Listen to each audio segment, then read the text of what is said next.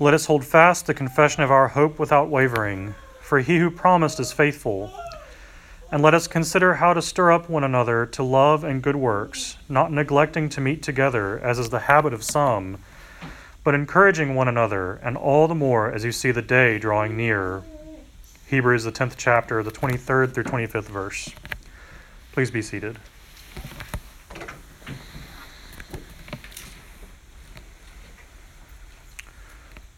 We who are gathered in this place today are witnesses to a tragedy and an injustice. We are witnesses of the cruel mistreatment and apparently senseless death of a man who did nothing wrong. When we are faced with these events, it is natural and right to ask the simple question why? Why did this happen? Why was Jesus of Nazareth crucified like a common criminal? In the gospel lesson we just heard, you can sense Pilate asking the same question Why? Why does this man warrant such a fate? If your only interaction with Jesus of Nazareth is on Good Friday, this question is natural and expected. It should push you to find answers.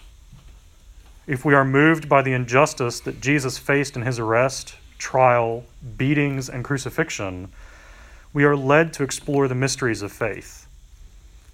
Our hearts are shown to be open and soft. On the other hand, if we look on the injustice and shrug it off, like Pilate ultimately does, that indicates a hardness of heart. We are shown to doubt the very existence of truth instead of being seekers of truth. The rest of the New Testament along with all Holy Scripture, tells us the answer to the question of why the crucifixion happened. The author of the letter to the Hebrews tells us that the reason is because God is faithful. This faithfulness is demonstrated throughout the Old Testament. It is shown in Abraham and the patriarchs entering a covenant relationship with God. It is shown in God revealing his personal name to Moses and empowering him to lead Israel out of bondage. It is shown in the deliverance of the kingdom of Judah, first from unjust, king, unjust and wicked kings, and then from the Babylonian captivity. We know that the very first promise made to Adam and Eve after the fall, that the serpent's head shall be crushed, even as it bruises the heel of the Son of Man, will be kept because of these later proofs of his faithfulness. Our confession of hope is that God is faithful and keeps his promises. Because of this, we know that his promise to save all of those who confess the name of the Lord Jesus will be kept. It will not be kept because of our merit, which we do not have, but because God is faithful. He promised, and so the promise will be kept. The history of the people of Israel gives proof to his faithfulness. The witness of our forebears in the faith to the deeds of Jesus of Nazareth testify as proof to his faithfulness. The gospel writers tell us that Jesus did not resist those who sought to kill him.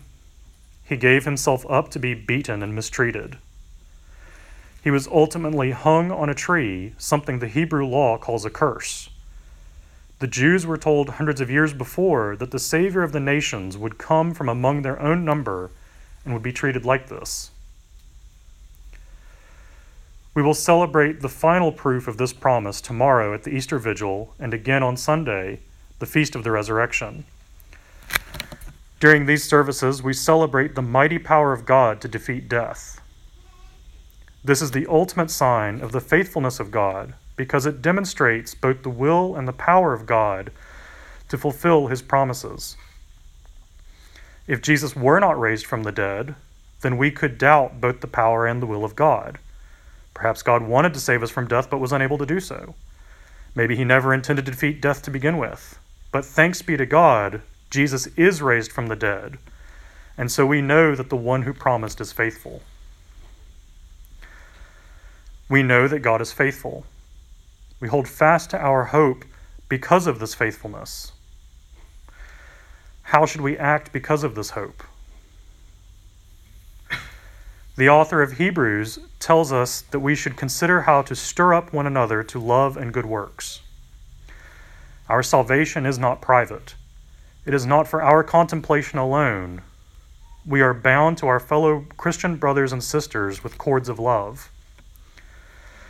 Since I have this hope that I cling to because the one who promised is faithful, I encourage my family of believers, you, my friends, to show love and do good works. I am about to be ordained as a deacon in this church. This last charge stands out to me because of this coming change.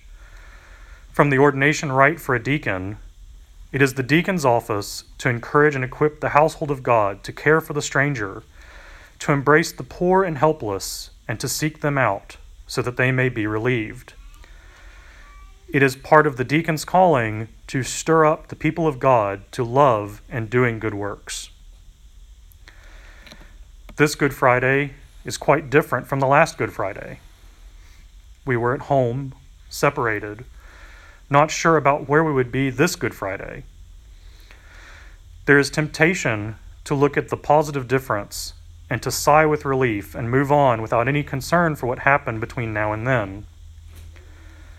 But this ignores a whole lot of love that needs to be shown and leaves a lot of good works on the floor.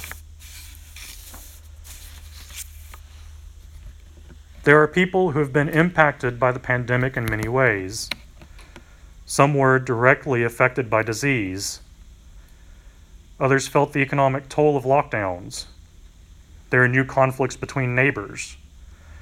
One time friends see each other as enemies. Even family members are at odds with one another. There are many suffering from isolation and hurting for any kind of contact. The way I ask you to consider how to stir up to love and good works is to first simply consider your neighbor. Consider those who are literally your neighbors living in the home next door to you Consider your brothers and sisters here at church. Consider your family members who you may or may not have good relations with. Consider the stranger who is in need. See them as image bearers of God first.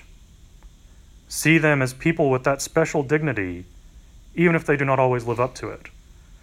We often do not live up to that dignity ourselves. See them as people who are potentially in need of something you can give freely and in love. We live in a society that is heavily connected in ways we never were before. That same society is paradoxically as isolated as any has ever been. The hope that we cling to has the power to bridge gaps and rebuild broken bridges. This hope can span gulfs and fill in pits we are empowered to share this hope with others because the one who promised us is faithful. Amen.